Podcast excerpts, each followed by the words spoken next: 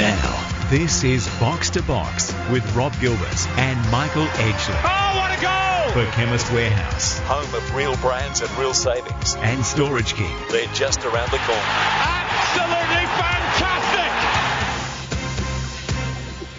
Hello and welcome to Box to Box, the show that is everything football on Macquarie Radio, NTS News Talk Sport. You're with Rob Gilbert and Michael Edgley. First edition news in a minute. And while the domestic season is done and dusted, football never sleeps. And with the competitions wrapping up all over the world, neither does an Australian football fan trying to cram in games in the wee small hours. So we'll do our best to cover as much as we can on the show tonight. To kick us off, we'll wrap up the Premier League with our mate Rob Tanner, chief football writer for the Leicester Mercury. Then Sean Mooney on his article this week in The Guardian, analysing the state of the A-League talking about football and crisis. That is going to be an interesting conversation before we wrap up the opening hour of the show, starting our review of the A League with our man Dean Hennessy. In the second hour, as always, we'll kick off with second edition news. Then Mayor of Dandenong, Jim Memeti, talks us through the memorandum of understanding signed by him and two other southeast Melbourne mayors on their push to enter the A League. And Dino's going to return as we reach the final round of the EPL playoffs in the Championship and a stack of other international news.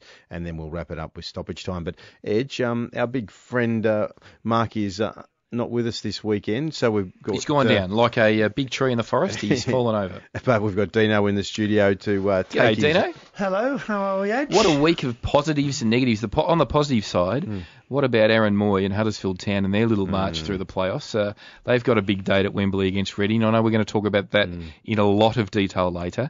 But what about the negatives? We can't uh, go without saying there's um, a couple of negatives. Mitch Nichols and his cocaine uh, charge. Very, Disappointing. very disappointing because we don't like to see our sport caught up in that sort of stuff. But uh, that's uh, obviously got a bit to play out. And what about? There's been a lot of criticism of players going to China, in particular. China. Our, China. If Mark was here, he would say China.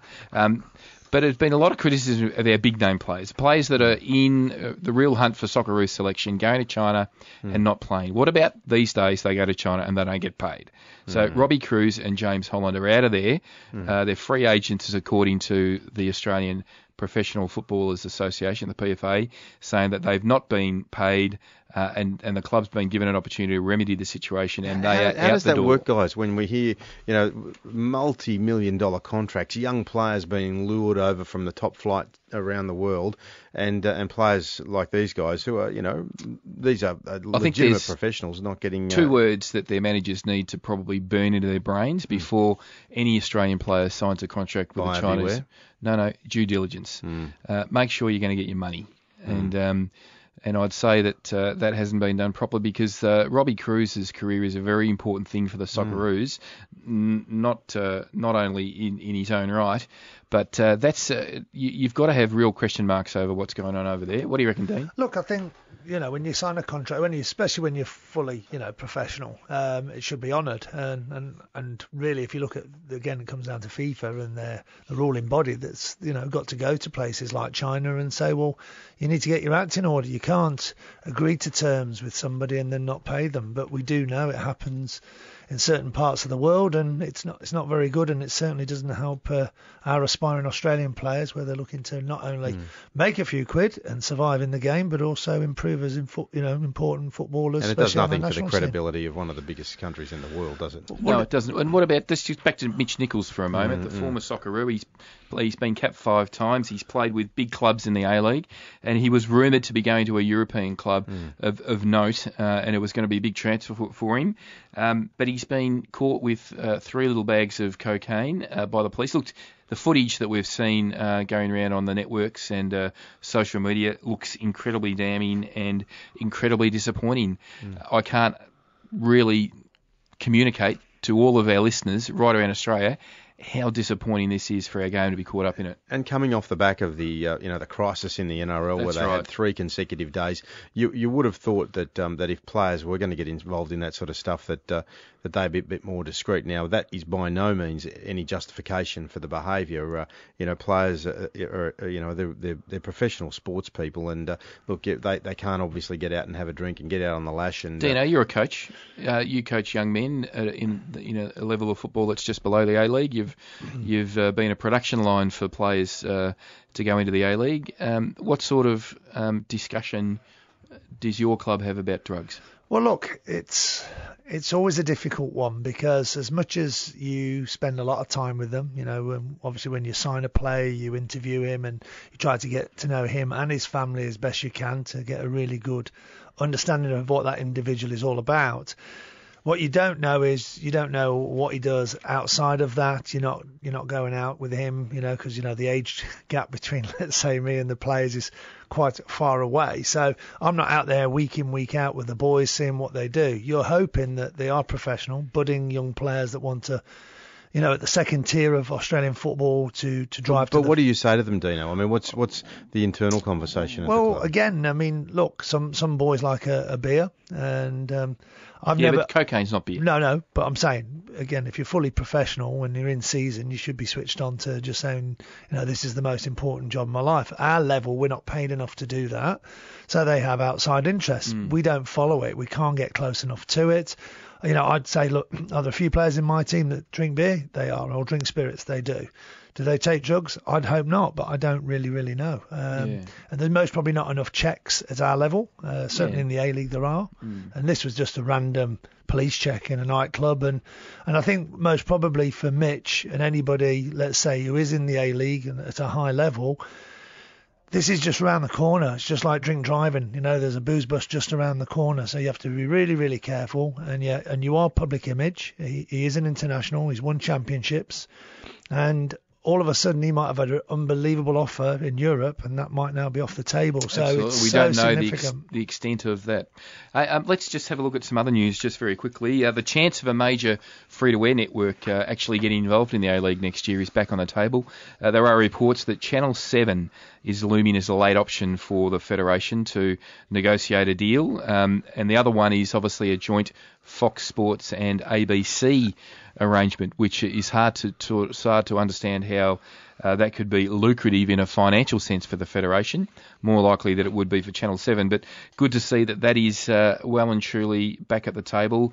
Uh, that's the first bit of news I've heard uh, for some months that uh, a free-to-air station is actually looking at uh, that uh, one night a week Yeah. or one game a week. and as we, we've talked about, and many others in the industry have talked about it, it's it is critical to get a you know a free-to-air network involved because you know as much as the ABC has got the reach, both uh, you know in the, the cap cities and regionally, they don't have that commercial capacity to leverage the arrangements that clubs and the uh, the peak body make with commercial partners, and that's what the commercial partners want to do. They want to leverage the the money that they spend through commercial opportunities with the, the networks, and the only way to really get good value for that is through the free to airs uh, in association with uh, with the uh, the pay TV platforms, and then you know there's a part to play for, for the ABC, but uh, but not in the big dollar world of uh, No, unless. Malcolm Turnbull's going to make an announcement that we're unaware Unlikely. of and allow some advertising on the ABC. Speaking of the federation, Rob, um, it, not only have they upset the A League clubs, they've upset a prospective A League club, the Southern Expansion bid. Les Murray and Craig Foster's uh, little environment. They actually. Um, they actually put a bid in for a W League team next year, and the FFA has told them that they will not be uh, successful. And uh, the Southern Expansion CEO, Chris Gardner, had a fairly uh, terse uh, quote. He said, Frankly, we find it hard to understand. The W League has a nine team competition, the A League a 10 team competition. The FFA says it wants to grow the women's game, and the Southern Expansion is a as a position to fund the team at all levels, and it meets the benchmark set by the PFA. Interestingly enough, and a marquee player, but the FFA won't even discuss Uh, the matter. well, well, well, with respect to, to the bid, um, you, you can't just go one out, can you? you? You can't just say, well, just because you fit the criteria that you're because you've got involved. money. Yeah, that. Um, well, I mean, there's plen- plenty of other organisations. Uh, you know, we're going to talk to Jim Memeti in the second hour about Dandenong. Uh, we know Tasmania, we know Geelong, we know you know any number of other bodies. Brisbane City have talked about it. So, so if everyone else was on the same playing field, they they, they could come up with the same offer. So you, you can't just toss your hat in the ring and say, you know, put us in because you know we've asked you. Everyone's got to have an equal chance, don't they, Dana? They do. I mean, uh, just talking about uh, women's football, we had uh, the young Matildas on uh, playing against one of our Hume under 14 sides, and I've got to say, what an exciting! I actually coached the under 14s because they're uh, the coach was away in Italy with with his work, and I was blown away at how good these Matilda young girls were. They really played really tough as well. Didn't shirk anything. Played some really really good football. Unbelievably quick. And look, and if that's the state of where women's football is at the lower end, especially with you know the W League uh, growing each and every year, it's it's a really big space for them. As you know, Dino, I've got a family friend that I take a bit of interest in, who's the top goal scorer in the women's uh, NPL competition. Watched her myself that Melina day. is. Yes, she scored Melina. 15 goals, uh, leading the leading the charge. She's a, she's obviously played for the We are considering her in the window actually. Yeah, the window should. is opening. You're a big chance because she she'd do all right for you. She's played with the boys a long time. I'm serious. right, let's let's leave a few little stories for the second hour, boys, because there's plenty always going on in G'day, the world Melina. Of football. After the break, Rob Tanner from the Leicester Mercury. We love him on Box to Box. He's going to talk to us about the English Premier League as it wraps up this weekend. And he's a blue nose.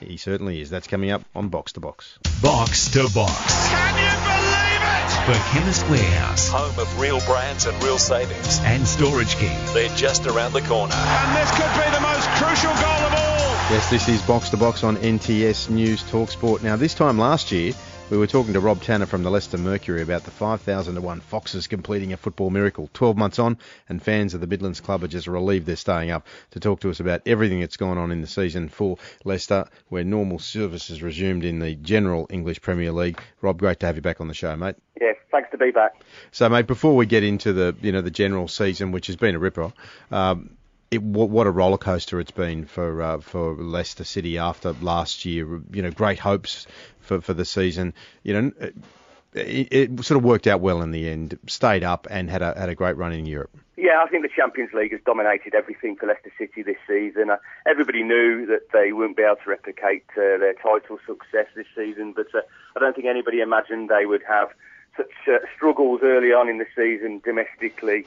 Uh, but it was all about the Champions League. I mean, I think they sacrificed uh, some performances and some results because they were saving themselves the Champions League ties. They, they took a few beatings going into some of their earlier group games, but uh, they won the group with a game to spare to, to, to go through. So it sort of uh, paid off for them. But then they realised that they were had been embroiled in a, in a relegation dogfight, and uh, those sort of performances and that run of poor form ultimately led to the demise of Claudio Ranieri. It's never dull round Leicester City, No. and this season has been particularly eventful. Yeah, and uh, and the sacking of Ranieri and the and the, and the great work of uh, Craig Shakespeare um, after his departure. Some argue that um, Ranieri almost uh, got hoisted on his own petard. That you know he, he dispensed with the uh, the system that worked so well last season too soon, and uh, and perhaps he would have still been around if if he continued with that system rather than tinker around too much as he so famously does. I actually agree with that. I do. I, I mean, I, it's the one question I, I get asked more than anything is what happened with Ranieri, and there isn't just one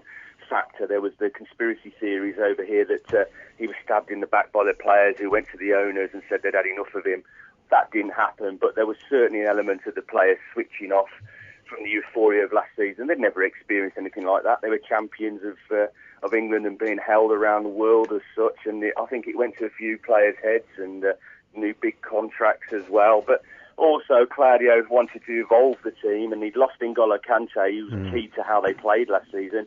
And he spent the first half of the season chopping and changing, trying to find a, a solution. And in that time, the players also started to lose a bit of confidence and belief in what they were being asked to do. I remember an away game at Southampton at one stage where he, he took off Robert Huth in the second half, and uh, having tried a three centre-back system, which he had never employed at all in the previous campaign. And even Christian Fuchs and Wes Morgan were turning to each other on the pitch with their arms out, going, "Well, what are we supposed to be doing here?"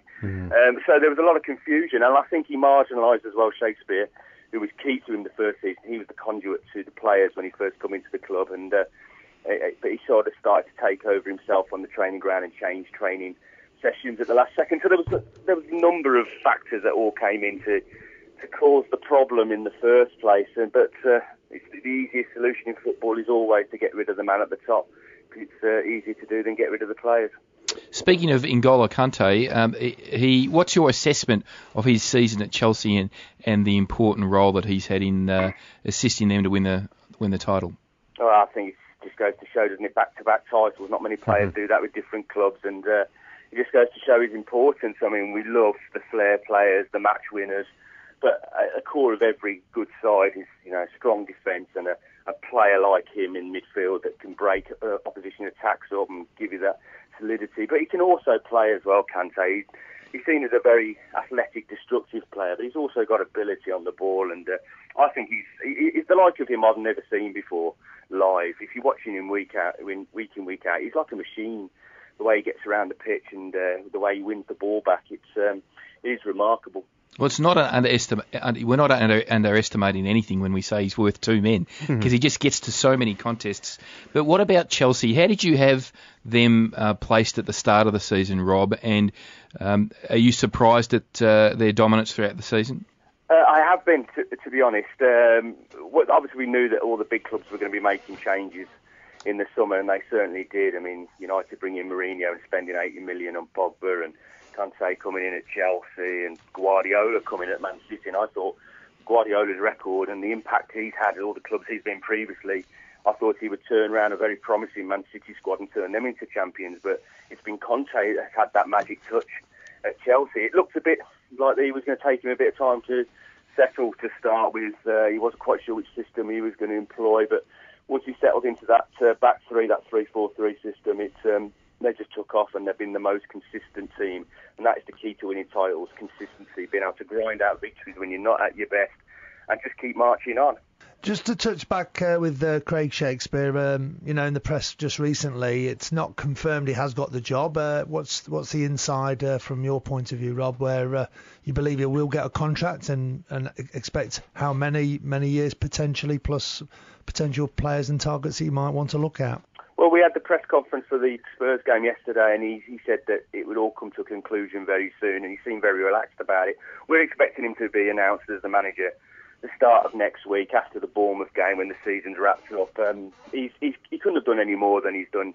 He's had a great response from the players. They've played for him, and uh, you know, it's Leicester City have reached a, um, a crossroads really. If they stick with the Shakespeare path, you know, it's going to be an evolution of this squad he's going to have a similar identity. I can imagine he'll go and try and recruit more British type players as well to keep that core and that team spirit.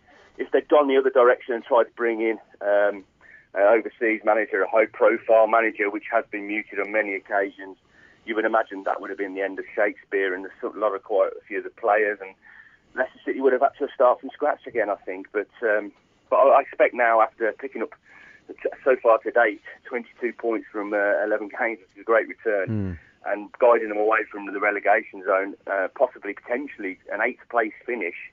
I think Shakespeare's done enough to, to, to earn the job.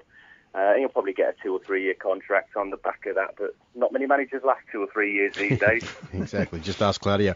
This is Box to Box on NTS yeah. News Talk Sport. We're talking to the chief football writer of the Leicester Mercury, Rob Tanner. Now, Rob, uh, so we've talked about Chelsea, we've talked about the uh, incumbent champions, uh, your club, Leicester.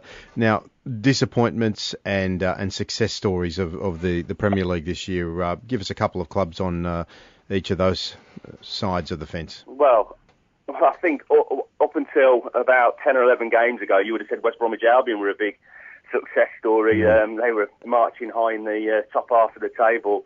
Uh, and although the fans have never really taken to Tony Pulis' style of football at the Hawthorns, they, you know, they, they hark back to the, that great side, of the late 70s and the 80s with the three degrees and the football they played those days. Um, it's been effective, but in the last 10, 10 or so games, they've, they've got a dreadful record. Since they got past that 40 points mark, mm. which is their survival, it's almost as if they decided that was it. They were. Uh, their, their, job was done, and yeah. uh, so I, I, think Spurs have got to look at it as another success story this season. They've uh, they've been just outplayed by a, a Chelsea, a very strong Chelsea side, but they've still played some great stuff. We've loved watching them play. The question now for Spurs is what's going to happen in the future. There's a lot of question marks about yeah. some of their players, like Eric uh, Dier and Kyle Walker, and Danny Rose, are they going to be picked off now by the clubs that can offer more money because they've got a wage structure at Tottenham? And, uh, you know, some clubs can offer them double what they're being earned at the moment. And this era will be disappointing if they don't come up with a title uh, at some point in the next year or two, you know, coming off the back of two uh, runners-up positions. You know, this is a big debate. I mean, who's had the better season, Spurs or United? United and silverware. Mm. You can hmm. look back and say they've won something, but um, mm.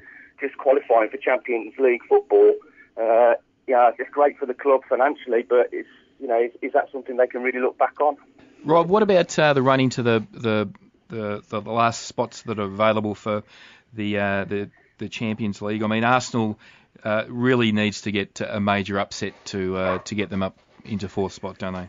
Yes, they do. I mean, you can't imagine uh, Liverpool slipping up against a pretty dour and um, ineffective Middlesbrough side. They just can't score goals, and Arsenal are expecting favours or hoping for favours, and I can't see them getting any. To be fair, I've said for a while I thought the top four will be the four that will qualify. Um, have had their ups and downs. Like, a bit like Man City, they've got a defensive soft underbelly, which occasionally gets exposed. But uh, on their day, they can play some great attacking football. Uh, it's quite enjoyable to watch, but um, you know they, they just leave too many points out on the pitch. What about? Uh, I mean, there's always talk about Wenger and whether his time is up, and there's you know there's high-profile Arsenal fans all over the world with media platforms that are continually uh, attacking him. Um, what's your view of where he's at and what the club might and, and what the club should do? Well, I know what the fans want to do. I think the vast majority of fans want to say, "Thank you, you're a legend," but uh, it's time to move on. They want to see Arsenal evo- evolving. They want a new direction to the side. So I know the fans want him out. Um, whether uh, I mean, you only have to turn the telly on. It doesn't matter what sporting event you're watching. There's always somebody in the crowd holding up the uh, Wenger, Wenger out sign. Yeah, when I turned, yeah, I saw a wrestling show the other week where there was a Wenger out show. That was in America. That was in America. So um, I don't know. It's um, I think um, I think they, they uh, the club and, and Wenger have got to sit down. He's out of contract and just uh, look to the future. My personal feeling would be, I think it's time for him to go. I think Arsenal needs uh, some new guidance. Uh, there's some suggestion that he might be moved up upstairs as a technical director. Whether he'd be happy with that, I don't know. But he's done a phenomenal job in English football. He, more than anybody, I thought at the time he come in, um, changed the direction of English football with some of his approaches in terms of sports science and and, uh, and tactical preparation, and uh, every club has copied that since. And that's probably the problem, really. He's probably been left behind now because that, those innovations that he brought into the Premier League from the continent, everybody's adopted them now, and, he, and, he, and you know, we're all on a level playing field again. So. Um, it may be the end of the road for Arsenal.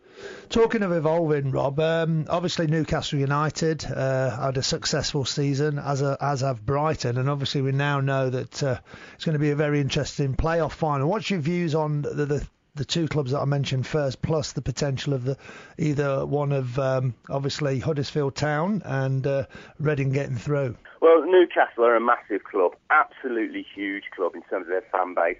Uh, it's they're fanatical up there, and sometimes that's their detriment. There's so much pressure on the players up there to perform and please the uh, the Toon Army.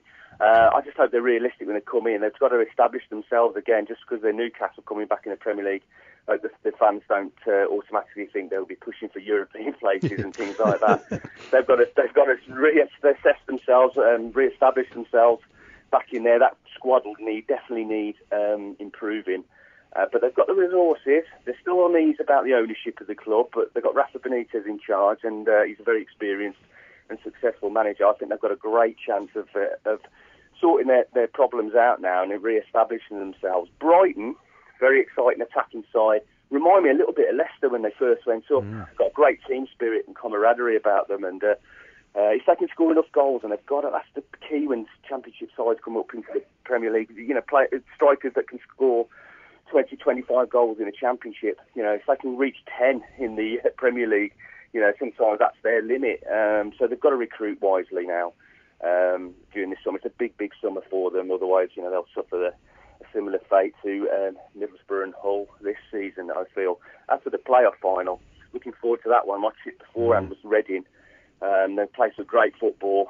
Uh, they concede a few goals as well, which always makes it exciting to watch. And uh, but I just thought it was very, very apt.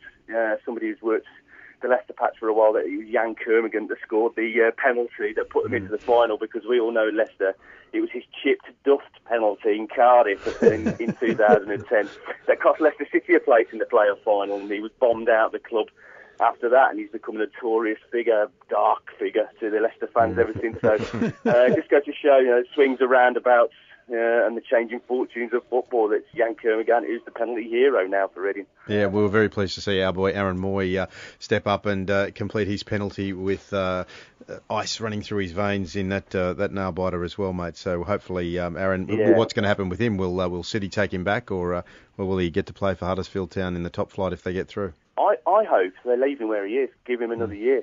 He's got to play. These young lads that are coming through have to play I mean, we've seen it at Leicester with a lad called Harvey Barnes, um, very young player, but very promising. Uh, son of Paul Barnes, who's played for Burnley and Birmingham City, and he's an attacking midfield player. And we saw him in the under 23s, and he made his debut in the Champions League at Porto. And he's looked very, very good. But then he went out on loan to the MK Dons, and he was playing regular football with senior pros, with men, not boys. And he's come back a different player. He's hmm. developed. He's grown. He's, he's and they would if they would have liked to have played him in these last two Premier League games to give him some experience, but he's ineligible because of the loan system. But these young players have got to go out and get experience, and so I hope this lad gets his. Thank you, Rob. And look, Rob, we're always grateful, mate, for you coming on the show. You, you give us plenty of time, mate, and uh, and your observations are always brilliant, mate. So uh, thanks again for a wonderful season, and we'll watch out for the Foxes next year, and hopefully uh, they uh, they excite us again with uh, with a, another run and uh, and a lot more excitement. Thank you very much for having me on. No worries, mate. After the break, stick around. The Guardian's Sean Mooney about his article this week. Is the FFA in crisis? We'll find out next on Box to Box. Box to Box.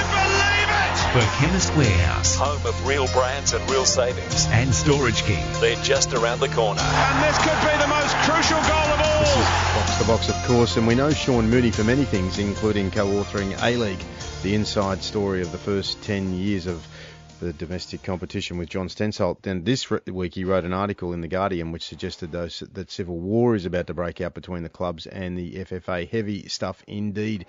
Welcome to the show, Sean. Thank you for having me on. Now, you encouraged us to call uh, your co-author John Stensholt the, the king of the podcast. So, mate, are you the crown prince? Is uh, is that your moniker? I'm a long way off. Got plenty of catch up to do. Now, mate, um, look, you, you didn't miss in that article you wrote, um, but um, you, you, you seem to be sharing the thoughts of uh, of a lot of people who are, are really concerned. And uh, you know, as you opened up in your article, you said that despite a dream grand final delivered drama aplenty, the A League is about to enter into another tumultuous off season as club owners fight to wrest control of the competition away from the FFA. Now, that that's a big line to open the article. Um, how how much uh, um, is behind how much truth is behind that statement, mate. That, that you know club owners, you know, intending to wrest control away from the, the, the peak body. Uh, if you have a look at leading up to the broadcast deal actually uh, uh, being announced, uh, the club owners were were pretty definitive in saying that they wanted six million um, uh, to cover the cost of just operating the club, also within their wages, W League, NPL programs, etc. Uh, and they've said that throughout. Now, leading up into the week of the grand, grand final, uh, for some strange reason, FFA decided to meet with the owners uh, and they, they offered them their cash disbursements for next season. And that cash disbursement fell well short of 3.25 mil. So the club uh, staged a walkout, uh, pretty dramatic one, and uh, from there and basically said to them, you know, we need a better, you need to come a bit higher on that figure. And as many people are well aware, there's been some discussions around the governance of the game in Australia. Sure. And really, it's, it really is a bit of a sideshow. The club's really not overly concerned about the governance. They want ownership. That's really what they want. They want ownership of the league. Sean, um, it's a really interesting. It's a bit of a precipice at the moment, isn't it? Because there is uh, a lack of information in the public domain, but we know behind the scenes there is a flurry of dialogue, and um, there's sort of some subgroups. Obviously, the A League clubs have uh, their own interests uh, at the forefront of their mind, in particular the amount of money they've invested versus the return they get. And we all know that uh, the A League clubs have carried the can for quite a while in funding that the game at the elite level. But there is a second group of interested stakeholders, uh, which is emerging the emerging bidders of um, A-League licenses, and you know there's a plethora of those now, and some of them look r- quite uh, real and vibrant and uh, very interesting. Uh, and we also have then the the traditional grassroots stakeholders in the game who think that uh, that they should be given an opportunity to. Um, you know, and the sort of the, the elite end of that group, the, South Melbournes of the world, uh, are saying that, that that they should be given an opportunity. So um, there is a lot of people with a lot of um, interest and uh, and potential money that could be tapped into the game. Can the FFA actually steer a path through all of these interests and get to a model that satisfies everybody, or will this civil war just go on and on and on? Stephen Blo- Stephen Lowy believes he can. Uh, we'll just have to see whether or not he has the political nous of his father, um, Frank, uh, really. Uh, look, there's also another group within that, that's the state federations, uh, and primarily there are two that are pushing for reform, which is uh, Football New South Wales and uh, Football Federation Victoria, who between them make up two thirds of the participants within uh, within football at grassroots level, uh, and obviously are very powerful players. So there's in amongst all these subgroups, uh, I think there's also uh, what's not known is there's also probably a, a lack of uh, coordination amongst those subgroups. Even uh, obviously, the other one is also PFA. Uh, the the players' union. They're also pushing for reform as well. Uh, so across that, I don't think the clubs, in particular, with their group, the A League clubs, have worked enough with the state feds. They're sort of where they could have probably found a, a possible alignment with the two the two larger state feds, and uh, and and and obviously with the players' union uh, as well, obviously wanting a greater say. Like what, whatever happens is is that everyone basically wants more money. We've got more money in the game than we ever have. Uh, especially with this new TV deal coming through, and the game has already always been sort of you know starved of money. Uh, but as this is all coming up, basically this is all really comes down to the the state federations want to um, have money trickle down into their grassroots. Uh, the NPL clubs uh, who have been sort of bankrolling development uh, to a degree uh, believe that they should have trickle down money come to them and the A League clubs who have lost more than 250 million um, over the course of the, the life of the A League believe that they should get a greater say. And then you've got the players who say, well, we have, uh, you know, been participants in growing the sport and so forth, and we should have a share of the, of the pie. So, out of all the politics, really, it all comes down to money. As it always does, mate. Uh, as uh, one of our uh, host broadcasters on 3AW says, when they say it's not about the money, it's about the money. This is Box to Box on NTS News Talk Sport. We're talking to the Guardians' Sean Mooney. Now, mate, let's uh, fast forward to this civil war and uh, and let's say the clubs wrest control. What would what would a potential future look like, and, and what would the the FFA's involvement be in, in football? Would it be just to, to look after the national teams and um, and other areas of grassroots? Uh, how how would you see it playing out if that were to happen? Uh, I don't think uh, Stephen Lowy will give the full keys of the kingdom, the A League. Uh, he will give part control. Uh, that's the way it's sort of playing out at the moment. And he's already said that publicly, uh, that he'll look at sort of a, a co um, ownership of the A League. Uh, and also, they can't really do it anyway. If, if it is true that the A League is that 70 to 80% of generating revenue for FFA, if you were to take that out, well, then FFA is left with 20 to 30 million dollars. Mm. Um, you can't run a national team program. You can't run everything that it wants to do on that. So there, there is there is that obviously again it comes back to the money side of things. Is there is that concern from their end. Uh, so with with the clubs, there will be they will the clubs obviously want full ownership. They want to run the league themselves. They feel that they can do a better job. But even when you sort of ask around, uh, the question that was sort of asked is is how we get the league to grow in terms of its capital base and also its revenue. And from both sides, I, I really can't see a massive upswing in growth. Um, even from FFA hiring consultants like Boston Consulting Group to have a look at the financials and then trying to get this up massive upswing with the broadcast deal, which never really come through, mm-hmm. uh, along with the club saying, well, we're successful businessmen in our own right, we know what to do, etc., etc. But and then some of the things that they said, I, I don't really see a massive upswing. It, it, it's it's going to be continual gradual growth in, in the top line. What about the dynamic? Um, you know, um, the some people call it nepotism. I mean, that's uh, that's probably what it was uh, from Frank Lowy handing down the mantle to his son Stephen. But they are very different people. Frank, a very um, entrepreneurial, um, visionary type of leader, and Stephen, uh, as you detail in your article, seems to be extremely bureaucratic and uh, and very thorough on his analysis. But um, the, the, one thing that is clear at the moment is Stephen is not able. It appears this way anyway that Stephen's not able to control uh, the masses that are that are baying for his uh, for a part of his pie. Um, what's your opinion on, on the two styles and and the vacuum that Frank has left, and whether Steve, Stephen's able to uh, to step into it fully? Well, like any time a dictator uh, stands down or is toppled or whatever, uh, there is always a leadership vacuum. Uh, so unless that person is also a dictator, uh, you know, a dictator themselves, which Stephen is clearly not, he's a bit more of a consensus type person. So I'd probably look at uh, Stephen Lowy's leadership, and I, I sort of put it like Kevin Rudd when he was prime minister, uh, bogged down in bureaucratic, very analysis by paralysis type Mm. approach. Um, and and it's sort of and and You're not filling me with uh, much joy here, Sean. Look, everyone's got their own style. Um, whether one's right or another, I, you know, it, it all really comes down to the outcome at the end of the day.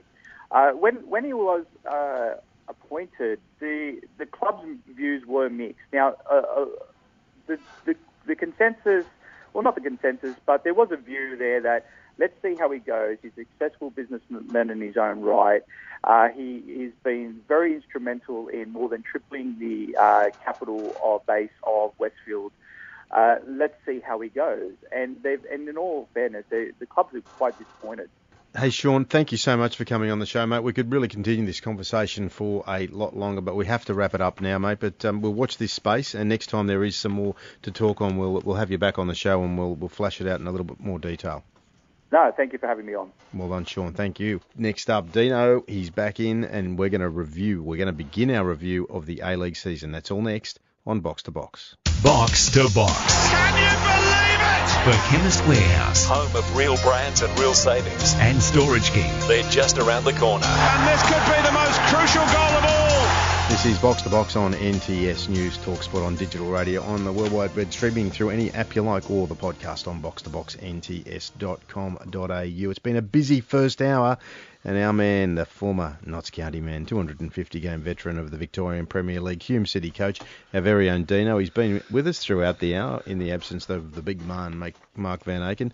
Now we're going to start our, our um, season review with the ins and outs and then next week we're going to go through club to club each week from the bottom of the ladder to the top. Yeah, and I um, think if we can, you know, and we'll do our very best to, you know, we've got good contacts at all the clubs to get Mm. somebody representing, whether it's a player or a coach, just to join that Mm, little segment, because obviously they're on the inside and I guess we're on the outside, Mm, and we'll get all the little one percenters and, and what might be available if they want to tell us. Radio Dino. Let's let's why don't we go from the top and start with Adelaide United.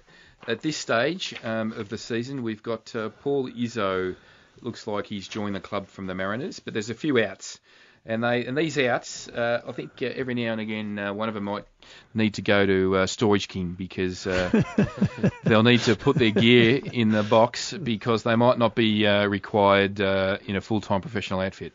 Yeah, look, one of those players is George Mills. well, we had George on, didn't we? We did have George, but he didn't deliver, did he? No, he didn't. No, he's gone. Well, again, it's not so much did he deliver, did he get an opportunity to deliver? Maybe he had his chances, didn't take them, and that happens.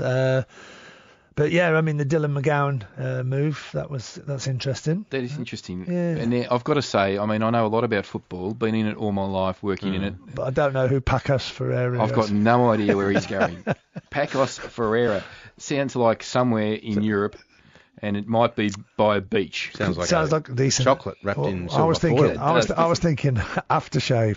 But they have got some work to do because off contract is Carrusca, Elsey, Galekovic. There's big rumours about him not uh, Yes, where of he's going to go. Obviously, John Hall, Well, I think, LaRocca. I think Izzo coming in Makarounas, may be a reason for Marino, yeah, um, Oching and uh, Kim Jo Ung and uh, Hang on, Ali he- doesn't he Balaj. run North Korea? He does, yeah. Kim Jo that. I think the one that sticks out for me, like Jesse Makarounas, like he was at Victory, Yeah, in and of- out, there yeah. and thereabouts, then off to Adelaide, there and thereabouts. It, it doesn't And seem they to need a like coach. They yeah, obviously they need a coach. So, So they've got more trouble than the early settlers just quietly Adelaide. A lot of work to do. and they must, for me, get a coach sooner rather than later because Hmm. time will, as much as we're like only just started, it moves really, really quickly. And the marquees uh, both look like they're out the door. Eugene Galekovic and uh, Marcelo Carrusca. Yeah, who are who both off play. contract, aren't Mm, they? So, so Adelaide, look, and I think that's the big criticism of Adelaide. Uh, I know we'll go into it uh, probably next week because they were uh, cellar dwellers, but um, the um, the big one for me was that they, they just haven't got their heads around uh, list management at all this No, they didn't recruit at all. We noticed that. Yeah. Well, they went from champions to all of a sudden then they couldn't they couldn't take a trick. Okay, Brisbane Roar. Let's, there's some big outs here. Thomas is. Broich. uh, I mean, who knows what's going to happen with him? There is some stories about Central Coast Mariners. I maybe. think he's I think he's still got something to offer yeah, a team. me too. Me too.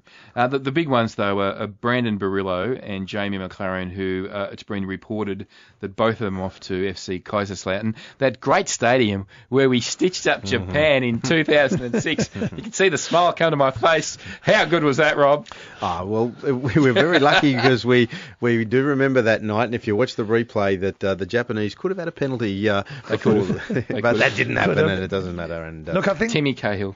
I Brilliant. think, I think the John Brandon, Aloisi, Yeah. fantastic. I think the Kaiserslautern uh, opportunity. I mean, Jamie had, if you, you listen to uh, the pundits and that, and and I do know his uh, his agent quite well, and he doesn't really tell too many porkies, but he, they reckon they had at Too least many. uh, 80 to 100 offers, or, or at least So inquiries. what do you think, uh, reading between the lines, if he goes to, and it's only been reported that he's off to Kaiserslautern, but uh, the German press have been pretty hot onto it.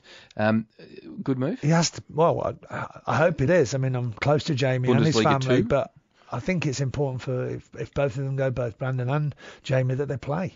You know, and it's we know how tough it is in Europe. It's always hard to get in there. So yeah, look, good luck to them. If it's that's the right move and he starts scoring goals, well then it's the uh, open to Europe. The good news about Brisbane Roar is their coach, John Aloisi, is retained his position, and in fact, he's going on for a couple of more years. As is his three, brother as well. As his brother. And the marquees, Brett Holman and Tommy Oar, are still there. But it'll be interesting to see what they do because uh, Michael Theo is off contract. Goalkeeper will be interesting there. They actually might go with the uh, 60 stitch man. Just put him, Jamie Young, put him in goals. Yeah, put Jamie in. Uh, what about okay? Let's go on now to uh, the next one that we're going to talk about, which is Central Coast Mariners. They've um, uh, Paul Izzo to Adelaide, Roy O'Donovan to Newcastle Jets. Bit of a loss that. Uh, Fabio Ferre- Ferreira, he's out to, out of the country altogether. Nateski's been released. Nick Montgomery has retired after a fantastic career. So they've got some outs, um, and they've got uh, a coach in Paul Okon who probably wants to sign uh, a significant amount of players, I'd imagine. Look, credit to to Paul. Um, he went in at a hard time where there was a lot of unrest, and I know we had him on the show pretty early in his tenure, but um, I think they tried to play football. I think they tried to get it out there, and at times they played some really good stuff and took some really big, you know, teams to right to the to the very end. They do need some improvement though. It's like anything when you finish towards the bottom, you've got to kick on to another thing. So I'm sure he'll be very very busy in the uh, in the transfer market.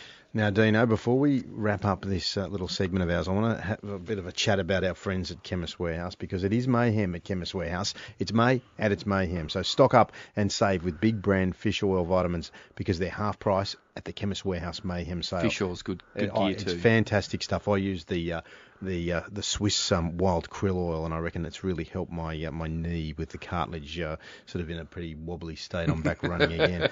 Fish oil because it's a natural source of omega three. It helps in the maintenance of a healthy nervous system, brain function, cartilage going, Rob? and mild arthritis. and they're all half price. Big brands like Half. Blackmores. Get in there. That's correct. Swiss, Load up. Wagner, named after the uh, Huddersfield coach, Nature's Own, Caruso's, and more at half price. The Chemist Warehouse Mayhem catalogue sale is huge. Stock up and save with big brand fish oil vitamins in May at the Mayhem sale because the lowest prices are always guaranteed, boys. Absolutely. Hey, um, we're almost there, but uh, just before we go, Melbourne City. If there's one club that is organised with its list management, it's Melbourne City, and they've already announced that uh, Corey Gameiro, uh, Steve Kuzmanovski, Josh Rose, uh, Cole Zaro, and Thomas Sorensen are all out the door. And just to finish quickly, the uh, round seven of the FFA Cup, uh, Hume City at my boys against Moreland City on Tuesday, Bentley Greens against Green Gully, South Melbourne against Dandenong City, and Northcote against Heidelberg. Thanks for that, Dino. Stick around because after the break, Dandenong Mayor Jim Memeti, he's going to join us to talk to about the South East Melbourne A-League push. And of course, Dean's going to return with everything else going on in the international game. That's all coming up next on Box to Box. Now, this is Box to Box with Rob Gilbert and Michael Edgley Oh, what a goal! for Chemist Warehouse Home of real brands and real savings. and Storage King. They're just around the corner. Absolutely fantastic!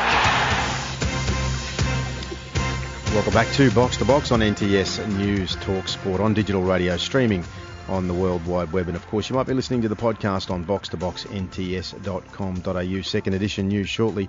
Then we're going to chat to Dandenong Mayor Jim Memeti about the South East Melbourne A League push. And of course, Dino, he's with us right in the studio now, but he's going to stay around and get through all the international news as we, and then we'll wrap it up with stoppage time as we always do. Edge, you kept a few good stories uh, for second edition news in the absence of our big friendly fellow Mark Van Aken, who's Yeah, not with the- us tonight. The Big Bear is at home uh, trying to get over a virus, as I understand it. So we hope uh, he's doing better uh, than he has been today. But uh, Dino, uh, let's talk about Aaron Mooy in Huddersfield Town, which would be a remarkable story if, if they secure uh, promotion to the Premiership. But um, uh, those people that have uh, Fox Sports that have been complaining that the Premier League's on been on Optus, I mean Dino and I, and I know Oh, mate, absolutely. And Rob, been recording it on Series Link. Yeah, we've been doing the Optus thing as well, but uh, it was great to go back to the uh, beIN Sport and Foxtel because I've watched the games and Aaron Mooy has been playing very, very well. Their home leg that Huddersfield Town played against Sheffield Wednesday was a nil or draw. It could have been a couple of goals each way, but but the one thing I did notice is Aaron Mooy he runs the show for Huddersfield Town. He absolutely bosses it, and he and he did in both games, and he and he rightly deserves the title as the Huddersfield Town's Player of the Year. Well, without doubt. I mean, uh, Guardiola were, apparently was at the game as well and said that basically he did run the show for Huddersfield. Uh, he was doing that in the A League, you know, when whether it was at Western Sydney or at Melbourne What City. I noticed, though, Dino, uh, at Huddersfield, he plays a lot deeper, um, closer to defence than what he did. He doesn't uh, wander forward uh, in attacking throws as much as he did at Melbourne City. They've really got him in that uh, that de- defensive midfield role, haven't they? And, I have and- a theory on that. and. I actually like it because I don't think he's blessed with absolute speed. I know he's got an engine that he can go all day, but but I actually like him in that role, and his and his passing's crucial. I have a little bit of a theory. We know the Championship's one of my favourite leagues Yeah. because it's pretty well, Well, at it from row to go. Yeah. But the thing is, uh, traditionally in the lower leagues, there's a lot of long balls. So if you do play defensive midfield, you don't see it. It's just sailing over your head and you're looking for the second ball. Well, I think with what Wagner's done with him is, is well, he can play. He's comfortable receiving it from the back four, and it gives Huddersfield the ability to play out comfortably and in control. And I think if he was higher up and maybe his teammates in that same position can't do the same job, so it just suits what Wagner wants and what Huddersfield Town want. And speaking of Wagner, though, what a great job he's done. He's a great mate of Jurgen Klopp, and uh, as he said, he predicted before the game if it goes to penalties, we'll be confident because we've got so many Germans in the team, and uh, it played out exactly that way. He put two Germans up for the first two, and they were. Uh, He acts a little as bit like. Jurgen. If you see some of his mannerisms, he had a little, uh, he had a little, a little uh, go with uh, the Leeds uh, United manager when they celebrated a very late goal, and that got a bit tasty. But you know, I don't think he did it on purpose, but he was encroaching in an area he shouldn't. So I think he sells a little bit like Jurgen does, a little bit close to the wind. But uh, I think they're great characters. Well, but they're up against Reading in the playoffs, Dean, and uh, which is going to be a huge match. Well, that's Uh, our friend uh, Paul Harris lookalike, Jaap Stam. That's right, Absolute Jaap Stam. ringer is Jaap Yes. to our Paul Harris. Um, So what do you? Uh, they're, they're not going to be pushover Reading. They've had a really good season. They have had a really, really tight season, uh, tough season, and uh, they've done well. So it'll be a, a, a one-off game, as we know. Anything's possible. In your mob derby last year, uh, you know they uh, threw it away, didn't they? Look, Derby have done it a few times, but I think in Gary Rowett, uh, I think we've uh, we've got something for the future to build on now, and I see he's been quite aggressive uh, in the press. But look, from a Reading point of view, and certainly for Jaap Stam in his first year, he's done awfully well. And look, you know, finals are finals. It's uh, there's a lot to play for, and the and the return is like in excess of 100 million. So there's a lot at stake, and uh, hopefully the best team win. And I think with Aaron Mooy being Australian, I think we'll all be mm. just going on the Huddersfield side for this one. We need a player in the Premier League. We do. We and do. a good player. And he could he could stand it in there. He could go in He there could. and Well, let's uh, let's go to another news item that I know that is uh, close to the heart of Rob Gilbert because SCG Trust Chairman Tony Shepherd, hmm. who's also the Greater Western Sydney AFL Chairman, he's one of those shakers and movers we like to talk about, who sort of bosses everything. He's basically said uh, we're going to resurface the Sydney Football Stadium. That is wonderful news. and that is wonderful news. Uh, I think that's the third time in six years that it'll happen, but um, it needs to happen. It needs to happen. And uh, having said that, um, despite all the uh, bluff and bluster around the pitch, Sydney FC during the week have just announced they're going to sign up for another 10 years as Allianz as its home stadium. And well played to Sydney FC. If you have a look, those track watchers who get on social media, they did a wonderful job of launching their new logo, which is a really I good saw that. improvement. Yeah, it's very good. Looks very, very good, Rob. Yeah, so yeah. well done to all the No, uh, no, people up at Sydney hats FC. off to the SCG Trust, um, Tony Shepherd. Uh, I mean, look, they've got um, a number of examples around the country that uh, they don't want to go down the path of, and there's a few really good ones. AAMI Park in Melbourne, in particular, is a very good example of a stadium that's very well curated. It's had its own problems with rugby union, but they fixed them up, and uh, and uh, it's it's a ground that, that, that probably doesn't get as much tra- traffic as the Sydney Football Stadium, Allianz Stadium, but um, but it certainly has NRL, it has uh, it has Super Rugby, and it has two games of A League every single week, and uh, and and plenty of entertainment there as well. So there's no reason why, um, with the technology available today, that um, that the uh, SFS should not be uh, you know one of the top stadiums in this Of country. for course, and, and interesting in line with this, it's just interesting that Sydney's had the season they've had. They're looking at long-term basis, Mm, keeping the manager, re-signing the vast majority of their playing staff, Mm. and there just seems a lot of stability there. Where for many years, you know, they've always been there and thereabouts, but you've never quite known what, what's the direction on the long term. Mm. And I think now you can see.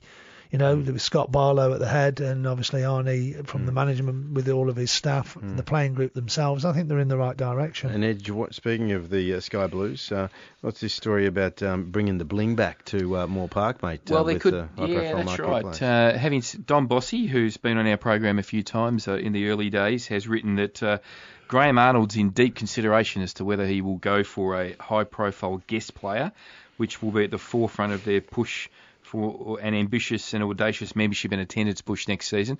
One of the areas that I think Sydney FC can improve is in is in the attendances they get at their games. Uh, they very much are, uh, despite the fact that they are the bling and uh, you know the, the championship team in terms of attendances, their cross city rivals. There, there beat would have been a lot down. of people that filled that grand final that were theatre goers that were just there to see a grand final. That uh, No, I think they've got a, the no, no, no, no, no, no, no, no, that's my point is that that there's a lot of people who would have been casual supporters there that night that saw a, a wonderful experience. And you're right, the Cove are as good as any in terms of supporting, and then the you know the, the general supporter Yeah. base. Of Well, I- I can- But I'm talking about that extra group of people that are going to fill the joint. Well, I think than I think you're right there, Rob. I mean, they don't get those crowds week in week out. Mm. But if they were to play the football they have all season, hmm. I mean, you can't get a better season than that. No. Then they come to a spectacle, as you say, the theatre goers have now hmm. gone, and the atmosphere. It wasn't just the Cove. The Cove started it hmm, all. Then both sides were absolutely up into the neck in it, and then Yeah. you got victory down the other end, which Yeah. did an unbelievable Yeah. job to stay with them with a you know Yeah. a third of really what everybody else had. It was an unbelievable house. It's the loudest ever I've been there in that stadium. I've been to a few full houses there at different events, but that's the loudest by far. And insiders uh, saying that Scott Barlow, the, the chairman, has, has pretty much put it on the coach and said, uh, look, uh, what do you reckon about a, a high-profile guest player? Because we want to fill the stadium, we want to um, generate more commercial revenue off the back of winning the championship. So I understand they're contemplating that, but while they're contemplating that, the big boy, Your favourite player? Bobo. Exactly. He's back in town. He's going to stay in Sydney. He's going to improve his English over the summer. That's the male, and uh, he will uh, obviously um, lead the line again next year. The big man, and because he is a big man, and I love the way he plays. Um, he's not like Mark Viduka at all, but there is a bit of Viduka about him. When you watched him in the FFA Cup when he first came out, I think they played over in Perth. I Yeah, never forget it. blowing, wasn't he? And he was blowing them. He was think, you're thinking, no, this is a big what you know, for somebody like you They know got him like fit him. though, didn't they? But they got him fit. Um, 15 goals, Dino. look, he is Superb. a really good footballer. His family, and obviously we've got a little bit of inside knowledge there. The family really love it in Sydney. They want to stay. There's opportunities for him to go to different places in the world, but he really wants to be in Sydney, play for Sydney FC. So I think it's uh, one of those relationships that from time to time you get. You go there and you think, I love Yeah, this. This works for me. Well, if your and for my family are happy, then then it- it's Absolutely. a great start. I isn't know it? we, we, we've just gone through this a little bit in the first hour, but let's just uh, reflect on a couple of um, movements uh, at the station. Wellington Phoenix have let go of Glenn Moss. He's joined Newcastle Jets, Jets, yeah, which is very busy, interesting. very yeah, they- busy. they are very, Ernie very busy. Laurie.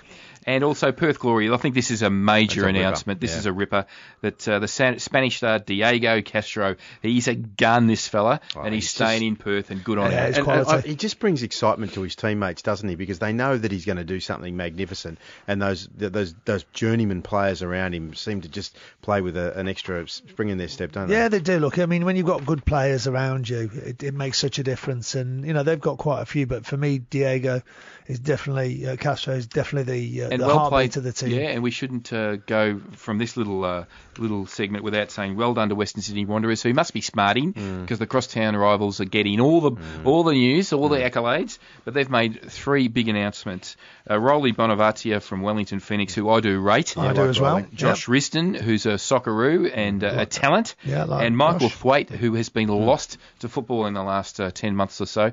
They've all signed at Western Sydney. They're three good additions that will improve their squad, mm-hmm. and I think that's good work. And uh, as we know, uh, with Popper, he does like to turn them over, and he does it each and every year. But they're always relatively at the pointy end most uh, most Yeah, well, hats off to Popper as well because they had a shocking start to the season. They and did. They rattled home really well to, to, to resurrect it. Um, so good luck to the Wanderers next year.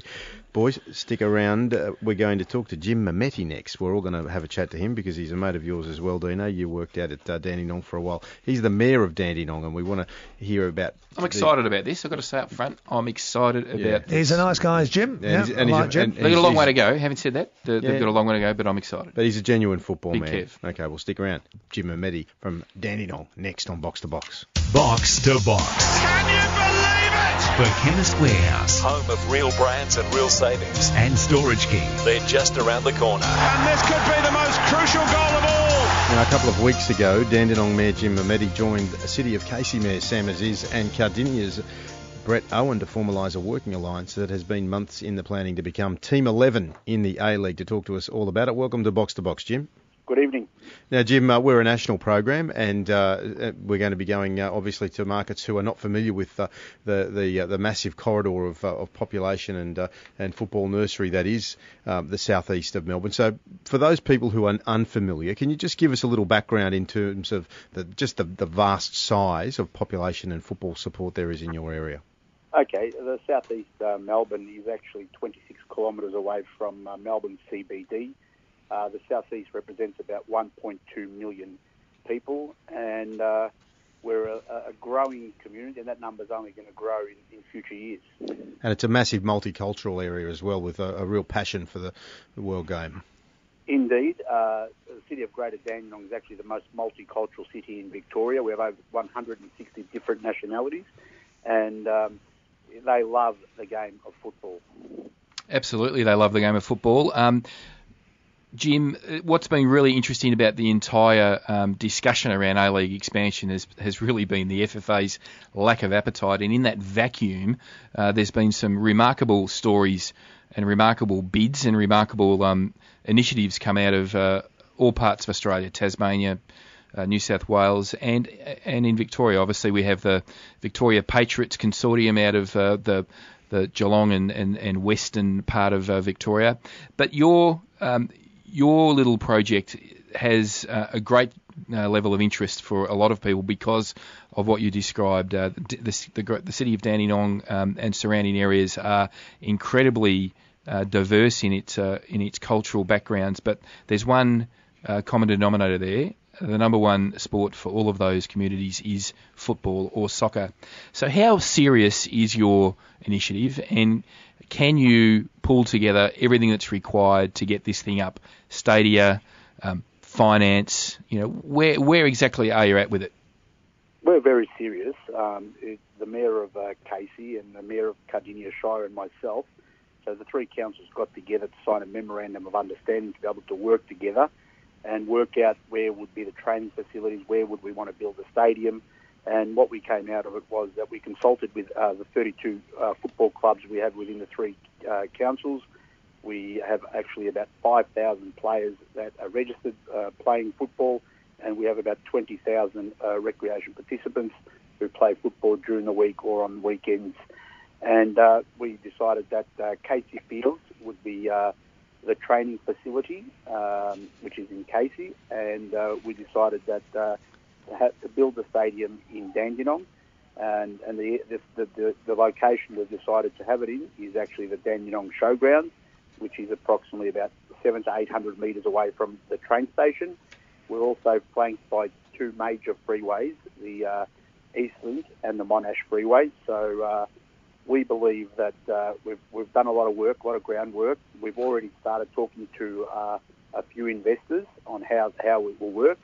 And uh, we've come together saying that we, we would probably have an investor that will probably own 49% of the club, but then the other 51% will be a majority of small uh, shareholders, being uh, clubs if they were interested, uh, but just making sure that this game is not forgotten and the area is not forgotten, and the council and community clubs who will support it. We've had consultation with them all.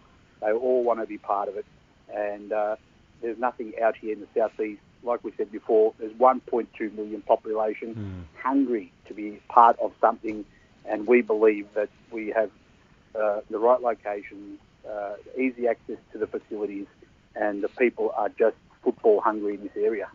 Now, for the people that are around Australia that are not familiar with um, Dandenong, like uh, the people in the studio here are, because we all live and breathe in Melbourne, um, the best way that I would describe it is that it could be an absolute mirror of a, a success like a Western Yeah. Sydney Wanderers. Yeah. I mean, we shouldn't underestimate the the popularity of the sport in the southeast in these new emerging communities, and uh, and I think that uh, you're onto something.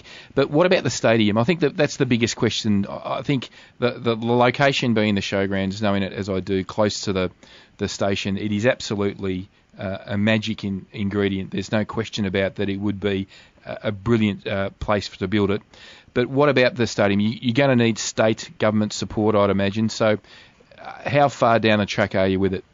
We're, we've actually um, uh, engaged with uh, the local politicians, and hopefully they're going to be able to speak uh, to the Premier and possibly the Prime Minister for future funding. But we're also speaking to uh, investors who could possibly build the stadium in their own right. But um, we're still in early stages talking with those investors, and we're fully supported by the local politicians, the local member for Dandenong, Gabrielle Williams, the Southeast Metropolitan Region, Adam Somyurek. They're all on board. They believe that. There- and also our federal politicians who actually met with the FFA last week. Uh, and now the FFA is coming to speak to us uh, next week. So uh, we're really serious. We're talking to the government. We're talking to the right people. We've got investors knocking on our door. I don't think that's going to be a problem.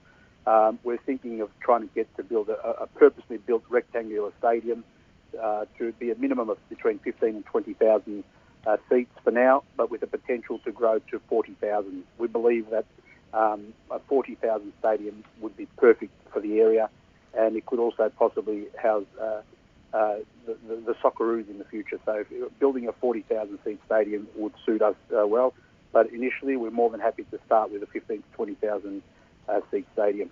This is Box to Box on NTS News Talk Sport. We're talking to Mayor of Dandenong, Jim Memeti, about the uh, the, the push for the uh, Southeast Melbourne corridor to uh, to become the 11th club or one of the expansion clubs in the A League. Now, you've got a pretty high-profile ambassador in uh, Jim Vince Grella.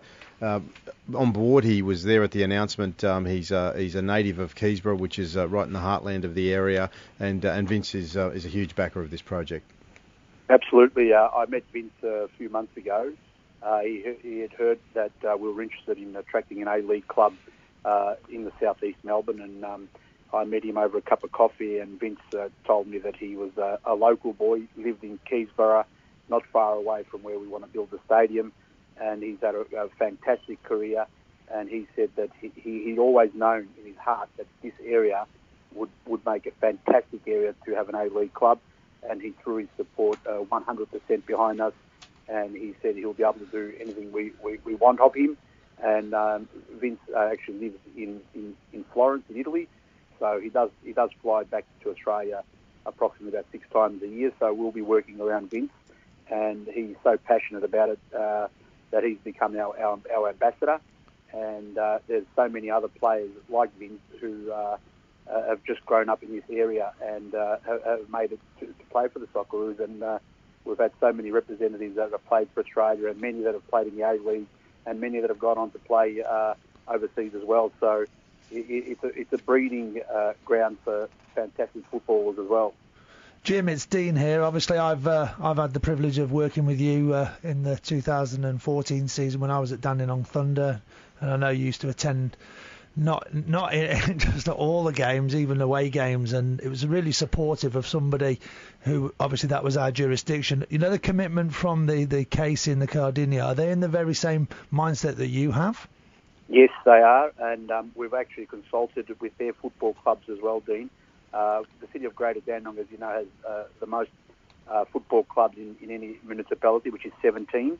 But uh, we also have 15 clubs within uh, Casey and Cardinia, and we also invited them to the MOU, which was the Memorandum of Understanding signing, and uh, a lot of those clubs were represented at that day, and uh, they're, they're all on board, and, and they, they believe that this is their club, this is the area, this is their time, and they're all seeking that team 11. So uh, Dandenong, Casey, and, and Cardinia are all ready to go. Now, obviously, we're all, we're all in the same mindset at the moment where we've got a 10 uh, team A League isn't sufficient enough. And obviously, the expansion isn't really clear now. Does it go to 11, 12, then 14, 16? So there's a lot of there's more questions than answers. But if, let's say, for argument's sake, you weren't successful in your first bid, are you going to go for the long distance to get into that A League or something similar in the future as a, as a group? and that's what we've spoken. So if, if, if we do miss out, which we don't want to miss out, we, we think that we're the right fit. But um, we, we would be looking at uh, having a, W uh, League team and also youth teams as well. So we, we just want to make sure that we're ready when we're given the opportunity. So uh, uh, if we're if we're not Team 11, we want to be Team 12, 13. But we do believe that we have something to offer to the A League. We have the population. Uh, we have we have uh, the, the football community telling us, uh, the clubs are telling us, everyone's telling us that this needs uh, something needs to happen in the southeast. Uh, 1.2 million. We don't have any AFL grounds. We don't, we, you know, mm. so we do need something at a professional level. And this area really loves football, so we mm. believe football uh, needs to come to us because we're already here. Yeah, absolutely. Uh, it's just a massive opportunity, and, uh, and look, no matter what happens in the next um, several years, the uh, look provided that the FFA can get on board with this and, and harness the enthusiasm and interest that there are uh, amongst consortiums like yourselves, then uh, you know there is a, a, really bright future for the A League. And as you say, there's no no uh, AFL team situated out in in the southeast. Admittedly, there's plenty of AFL supporters, but but a team that that area can be proud of. it's it's just um, Pandora's box waiting to open, Jim, and we wish you all the best with it on Box to Box. Thank you very much. Appreciate the time. Not at all, mate. After the break, stick around because Dino is going to go to the other side of the world and we're going to talk all the international news, and there is plenty. Next on Box to Box. Box to Box. Can you believe it? For Chemist Warehouse. Home of real brands and real savings. And Storage King. They're just around the corner. And this could be the most crucial goal of all. This is Box to Box on NTS News Talk Sport on digital radio, streaming on TuneIn Radio, radio app, any app you like for that matter. There's heaps of apps. Or you could be listening to us on the podcast via box2boxnts.com.au, where you can listen to all the podcasts and your finest work, Rob. Exactly, and your finest work too, and Dean's and Nigel's great button work, and even Mark when he's not here.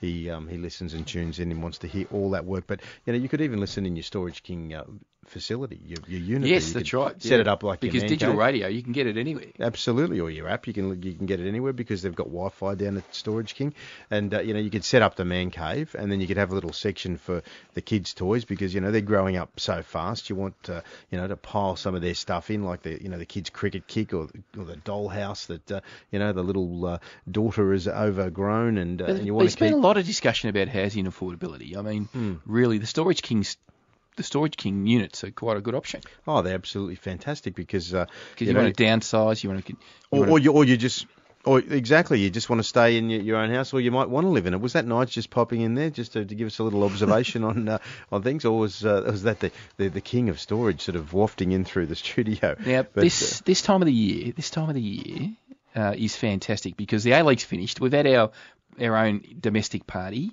we've just got our little little looky looky ahead to the Confederations Cup. Germany's announced their squad this year. Yeah, and yeah, uh, and, and- and, and- importantly, importantly, the European leagues are in their final version. I know they have, but I haven't finished talking about Storage King. Oh, I'm going to do that. No, well, we hadn't because we might be talking about storage for trophies, storage for for uh, your ribbons or whatever it is. Because Tell you, that- going to need some trophies, Real Madrid. There's no space at your place. Get on down to Storage King. Go to storageking.com.au or call one eight hundred Storage for your nearest store today.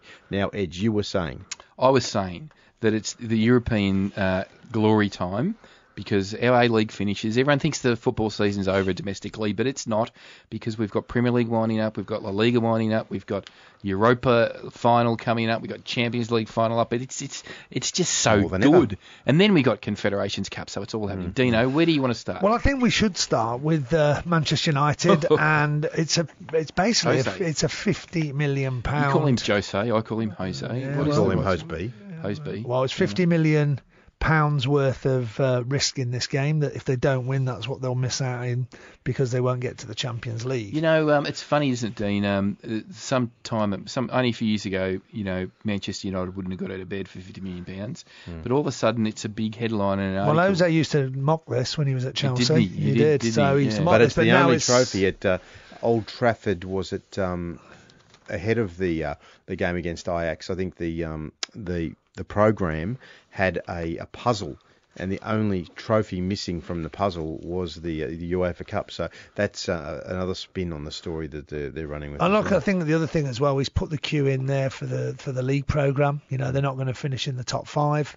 So if they were to finish uh, possibly seventh, that might get them into a Europa. But the bottom line is, I think they're putting this all onto the Champions League. Well, they're guaranteed six spots, so they're playing Europa no matter what next year.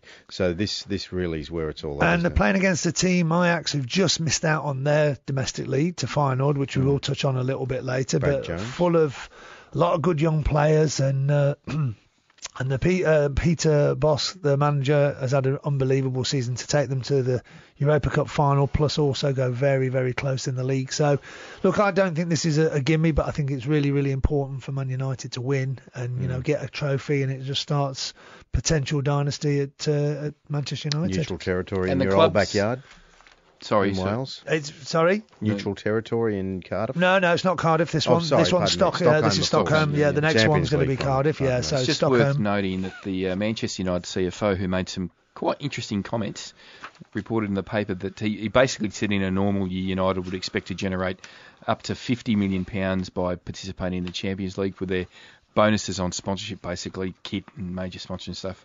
Yet it's only 20 million pounds in the Europa League. Wow. So that's what this game's about. of course. And then you know what? You put the two together. It's not. A, it's a quite a tidy sum for a club. You know that. Uh, now, obviously, the Premier League uh, coming to an end. Uh, unfortunately, you know those really exciting times where it's all hanging on the last game. Unfortunately, we can't give you that this year. Chelsea champions and deserved champions, um, with obviously Tottenham runner up. So really, the real fight and the interest that comes into this last round on Sunday night It's only really the, the two who finishes fourth. Well, it does. It's there's Manchester City in third, and they have an interesting tie at Watford, who uh, apparently they are departing ways with their manager at Watford, which I thought I thought he'd done all right. I mean, I know he's kept Uh, them in it's it a bit of a slide towards unity, wasn't it? a little bit, but again, He's Watford. Watford aren't, you know, they're not a big, big club. So again, you know, that's the price you pay. Liverpool in fourth, who I think are playing some really good football. They're playing Middlesbrough, so there is a chance that let's say Manchester City do slip up with a draw just because Watford want to go out on a high, and Liverpool were to win and win by two or three goals um, then all of a sudden goal difference would come into it. And because they're on the same goal scored, um, so if it was a three goal cushion, then Liverpool would finish third. The other game that's of interest is Arsenal against a really, really informed Everton. So they are at the um, it's Arsenal, and and obviously they need to get this. And, and again, football's a funny thing. It's 75, 73, 72 points. So anything can happen on the last day. But I just can't see Liverpool not getting three points. And City and No. Arsenal, I'm not really sure. You expect them to get it, but Yeah. you're never, never convinced. And for our listeners around the around the country might not understand that there is merit payments in the Premier League, which are extremely significant. So Each position, yeah. whether you finish 9th, 10th, 11th, or 12th actually makes a big difference to these clubs. So uh, they're not dead rubbers. They're actually No. uh, quite significant games. And if you look at, uh, we had uh, obviously Rob Tanner on Mm. earlier, and Rob talked about Leicester could finish as high as eighth. Yeah, yeah. There'll be quite a bit of motivation around that because that is quite a significant uh, difference in the merit payment uh, where they finish on the table. So that's uh, interesting, and there's a big log jam there in the middle. Can I just also add, Hull City, Middlesbrough, Sunderland, unfortunately weren't good enough. They've gone down, so They're they're, in- going to have to rebuild now. But a special. Uh, They're looking for some storage king action. They will be, but Swansea City manager Paul Clement did an unbelievable job Yeah. coming in uh, After in a Bob Bradley, really, really, really bad time and steered them clear, as well as Big Sam. Big Yeah. Sammy. Look, I mean, he- Big Sam. not only, and just if we reflect on that a moment, Big Sam could finish as high as 11th. That's it. And that's Big Sam to a T. So So, So, Dino, before we move away from Yeah. the Premier League, uh, who would you back of Hull, Middlesbrough, and Sunderland to, to bounce back up um, next season? none. none. Mm, that's not good news, is it? It's too it's too tough the championship. There'll be. I mean, Brighton's a good Steve- example. Steve- Steve Brighton Gibson's was, Brighton was been on the bold. precipice for Yeah. uh, for a number. It takes a, a number of years of consistent. No, well, well football to. Newcastle did it, and Yeah. um, But, you have to, know, but they've and- spent big. Yeah. They've spent the And bi- they're a most amount of money in club the too. championship anybody ever has. So there's money in merit, And, but, but that's it on the flip side. Villa, um, Norwich City, and, Birmingham. Um, yeah, Birmingham, of course. Um, Fulham uh, nearly did it. They've been out for what two, three years now. Yeah, and it's hard. It's it's hard to get back now. Look, obviously, the championship is really going to come to a close in a week and a bit's time now. So we, we'll just touch on that Huddersfield Town and obviously Reading have made the playoff final. So they will join uh, obviously Newcastle and Brighton in being promoted. Whoever wins that game. Uh, the games were all played during the week since last week's show. So uh, Sheffield Wednesday. Um, sorry, Fulham and Reading started off 1-1, and also a nil-nil draw at Huddersfield. Uh, apparently, that's where Pep Guardiola was and watched. And then on the Tuesday, uh, Reading beat Fulham 1-0, and Sheffield Wednesday were at home to Huddersfield 1-1 in normal time, and then lost on penalties in a 4-3 shootout where Aaron Mooy scored uh, the fourth goal. And uh, there was a young Welsh goalkeeper who was on loan from Liverpool, f born in Wrexham, where I'm from, and uh, he saved uh, two unbelievable And did you penalties. did you see his response after he saved the Yeah, penalty? it was fantastic. because he sort of just he did the old statue for about 15 seconds. Yeah, yeah, yeah, it was and then long. and then it was like, did he? I was watching. Think, did, does he know he's won? He does. He did. He did. Yeah, and then he did. just He was just ran. he just ran. And he's saving fast his, too, isn't he? Saving He's- his best work for last. He did, and then he got down the other end of the ground to where his fans were and uh, decided to celebrate. But they have another game. They do. They now have a, there's a big game there's- against uh, Reading. There's the big League One um, final, uh, and again, How about this, this? is Bradford City and Millwall. Now, Now we must reach out to uh, our mate James Meredith. well, James, James, had, we had James on the show when he got in the Australian side, and uh, I coached James when he was a kid and know the family really well. But anyway, cut a long story short. He then did tell us off air, which would have been absolutely priceless, Hmm. a story of when he last played at Millwall in the finals when they got knocked out last year. That's right, and he was talking about what the Millwall fans were calling him. And let's and let's say you can't really on a show like ours describe the words that were used, but put it this way, he he was slaughtered in many many ways, and for a young Australian, most probably hadn't heard of half of the terms. But certainly, what was funny about the story was that the referee knew that they were going to come on the pitch. Said, look, as you take the goal kick, kick it dead far towards the right, but sprint to the left because we're going off quick, and I won't blow the whistle. So all of a sudden, the ball went out, and obviously they all got in safe. So, look, it's going to be an interesting final. Millwall's had an unbelievable FF, FA Cup. I keep saying FFA Cup because we're in Australia. FA Cup run. They got beat to Tottenham, as we know, in the quarters. Um, Bradford have always had a good cup run, so so this is really, it's a cup game. This, so both teams are quite geared. There's a lot of motion around Bradford as well. You Well, um, obviously you with the fire. I mean, I remember that. It's clear as day. One of my dad's uh, teammates as a Welsh international, Terry Yorath, because there was two Terrys in the Welsh team. Uh, he was the manager at the time. And um, you know, there's a girl called Gabby Logan. I don't know if you've heard of her on uh, British Sports. Well, that's his daughter. And um, it's it's really emotional. That that that was so sad. But then when Hillsborough happened, Hillsborough seemed to overshadow it. Yeah, and for our younger listeners, um, as you say, Hillsborough um, did appear to overshadow it. So it's the um, just past the 32nd anniversary of uh, of the disaster where um, 56 fans were killed, 54 Bradford fans and two Lincoln City supporters in a fire at uh, at the um, Bradford City Home Ground Valley Parade, uh, all through a lit cigarette, uh, a, a dropped um, cigarette, and, um, and was. uh, yeah, so there a lot of emotion around this tie for, for Bradford, but uh, but Millwall, uh, uh, yeah, plenty of uh, backstory to them as well. Absolutely. Well, Mill, look, Millwall are um, they're well supported, uh, very passionately supported. And uh, our, our our great mate Kevin Muscat Well, he did. famously felt right at home at Millwall did. uh, He the- did. with their Timmy style Cahill. of football. did yes, Timmy Cahill. before so he went to Everton. Mill, yes. Mill, Millwall's been quite, you know, kind to our Australian contingent. So, look, I think Lucas Neill.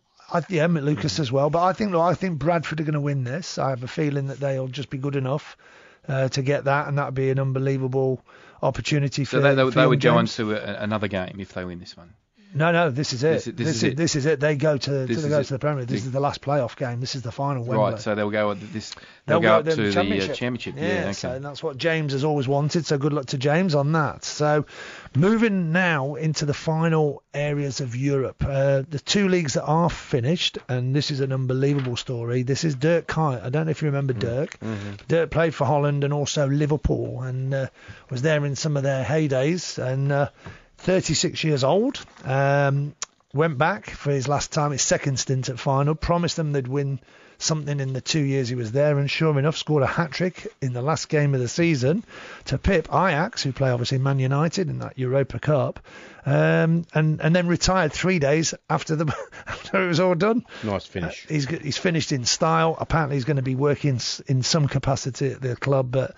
You know, great for Feyenoord. I don't think they'd won it. I think they said something And what like about the Australian connection? Dan? 16 Jones, years yeah. since they. What Because Brad the- Jones was sort of uh, wandering in his career for a little while. He there, was. so it's good for him. Great, get and, he, and he's uh, played. Uh, I think he played almost every game other than a bar one suspension. But um, Hmm. he uh, fantastic performance by Brad, and those track watchers or social media watchers, as I like to call them, um, would have seen some magnificent footage coming out of the Feyenoord camp. Um, of, Oh, the- not only the game, but the what- dressing room scene the dressing room on the seats moped. on the moped. Uh, but what? But what about what about also the when they were presented in the Feyenoord Square?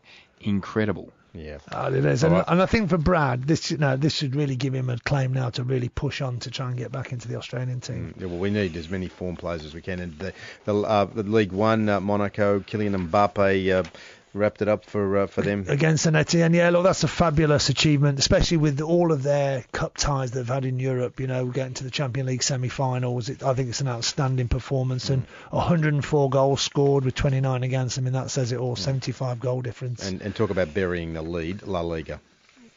Well, this is interesting, Rob. This this has got a bit to play. Like it's it's level on points.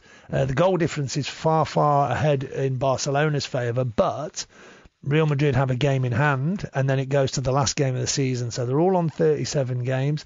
The game that they do play is against Celta Vigo, uh, and obviously they had a bit of heartache uh, last week, you know, because obviously they didn't make. Weren't they gutted when they lost that? They were, weren't they? I mean, they had their little chances right at the very right end at as the well. last kick of the game. So Yeah, that, so that, how is the league? 87 points each. Amazing. It is, it's amazing, isn't it? So look, that's going to leader, be right? interesting. And then just fish, quickly, just to finish, obviously, congratulations to Juventus winning the the Serie A Rob's mob. from Roma and Napoli. Uh, uh, uh, Palermo, and uh, Colombi got relegated, and then in the German Bundesliga, Bayern Munich uh, by a landslide uh, to Leipzig, Borussia Dortmund, and Hoff, Hoffenheim.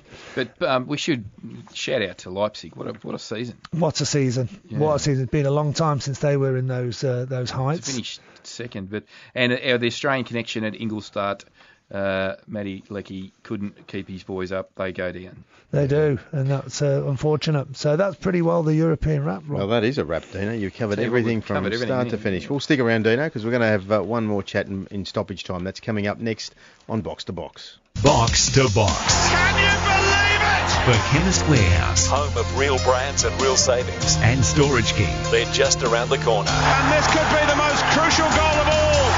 Back to Box to Box. Now the fourth official signals. There's just five minutes left in the show. What have we got left, boys? Still scored plenty of goals in five minutes. Hey, um, Storage King. Do you think when you go to Storage King, sometimes you put you, you look at you look at a piece of uh, um, something you own and you think, well, Mm. I should get rid of that, but you're not. You've got some sort of sentimental attachment to it, so you stick it at Storage King. Is, it, Yeah, is that, fair? Yeah, I, mate, I'm a, the hoarder of all hoarders, mate. I've got Well, do you reckon the that I- Central Coast Mariners might want to put Scott Galloway at Storage King?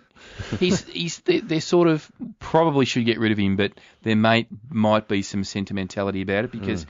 they've released they've given him permission to trial at uh, Willem II in the Netherlands, and uh, I'm just thinking, does he qualify for that sort of storage? Do you reckon you'd be allowed to smoke in their stadium?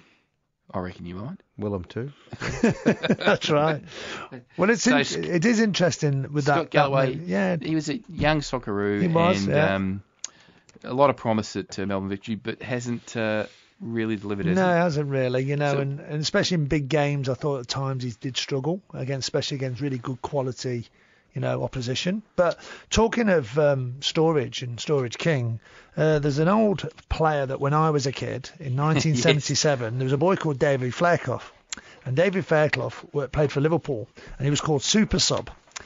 And he had a shirt and put it in a I've bread heard a few players have been right? called He- super sub over the journey. no, but he was the he was the first. Brendan Santalab? No, no, Brendan Santalab's nowhere near this boy. With all due respect, Brendan. Uh, but he put his shirt in a bread box and then found it and has raised bread box. He's now 60 years old. He's raised Imagine the crumbs. ten thousand, well, exactly ten thousand pounds. It got, it went for, and his claim to fame was in the year when Liverpool won in 1977 under Bill Shankly. He The um, great Bill Shankly. the great Bill Shankly. He um, actually he scored the winner in the quarterfinal coming on as super sub that kept them in the game. I think it was against Dresden. Now his record, and this is an incredible record. He scored 55 goal, goals during his Anfield career, including 37 from 92 starts, but 18 out of 62. so if you bring him on every third game, he was going to score something for you. So I just thought that was a little light one that you know we were talking about storage and why why he stored And his shirt. Rob, uh, question without notice. I'll see how good you are. Can you recite that famous Bill Shankly quote? We will fight them on the beaches. No, no, no. Football, football That, is that was Winnie. oh, of course. that was Winnie. I will be back. No, General MacArthur. no. football's not a matter of life and death. It's more important than It's that. much more important. more. Okay, well, since you're asking me questions without notice, um, Huddersfield Town have something in common with Arsenal, Liverpool, and Manchester United. What is it? I it? gave you an easy one. Have you got any clues? It's going to be tough. They're, well, look, they're the only four teams to have done something in the top flight. Tick, tick, tick.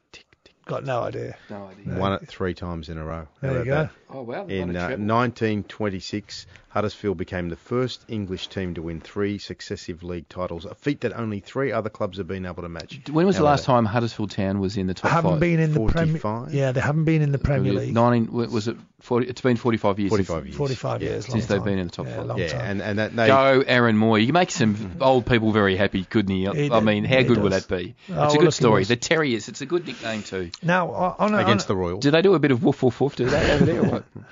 now on a little bit more. I think they do actually. on a little bit more of a serious note, we've always uh, we've been talking about this a little while on the show, and uh, yeah. it's not never really an easy thing to talk about. But the child sex offences in England, and uh, there's one particular guy there, Barry Bennell, who appeared in court again this week. Uh, the 63-year-old has got 21 fresh new charges made against him. Uh, he was a, a manager that started off at uh, Youth Alexander in their youth program. Um, it's going to go to court. Um, the new charges are against four boys under the age of 14 and 16 and have taken place allegedly in between 1983 and 1991. He also worked at Manchester City, Stoke City, and obviously we've mentioned Crewe. We don't know a little lot more of that, but we will keep you posted because we Yeah. promised we would on the show. These are the, always the tough ones on box to box, but I think it's important because if this does go even further, I think this again is part of opening Pandora's box, which is not what we really want to hear. Yeah, it sure is, and and as you say, mate, it's um it's uh, part of the murky underbelly of uh, of the world, let alone football, and uh, it's uh, beholden on us to uh, to shine a light on it when uh, these stories come up because uh, it could have been what do they say there, but the grace of God because uh, uh, it could have been any of us. Yeah. Yeah, absolutely. All right, boys. Well, look, what a, a great show tonight. Um, we missed Marco. Um, we hope he gets well and back next week. But um, but what a ripper. China. China. Uh, Donald Trump. So that is full time, of course, on Box to Box. Join us next week when we go. from Robbie one end of Kruse the in pitch to the other. China. Yeah, he will. Hopefully, he'll be back in the A League uh, in the World Game because uh, you know Donald Trump might not be here. He's too busy building his wall to keep the Mexicans out. Robbie Kruse can come over, jump over that Chinese Tell his wall. stories about China. See you next week on Box to Box.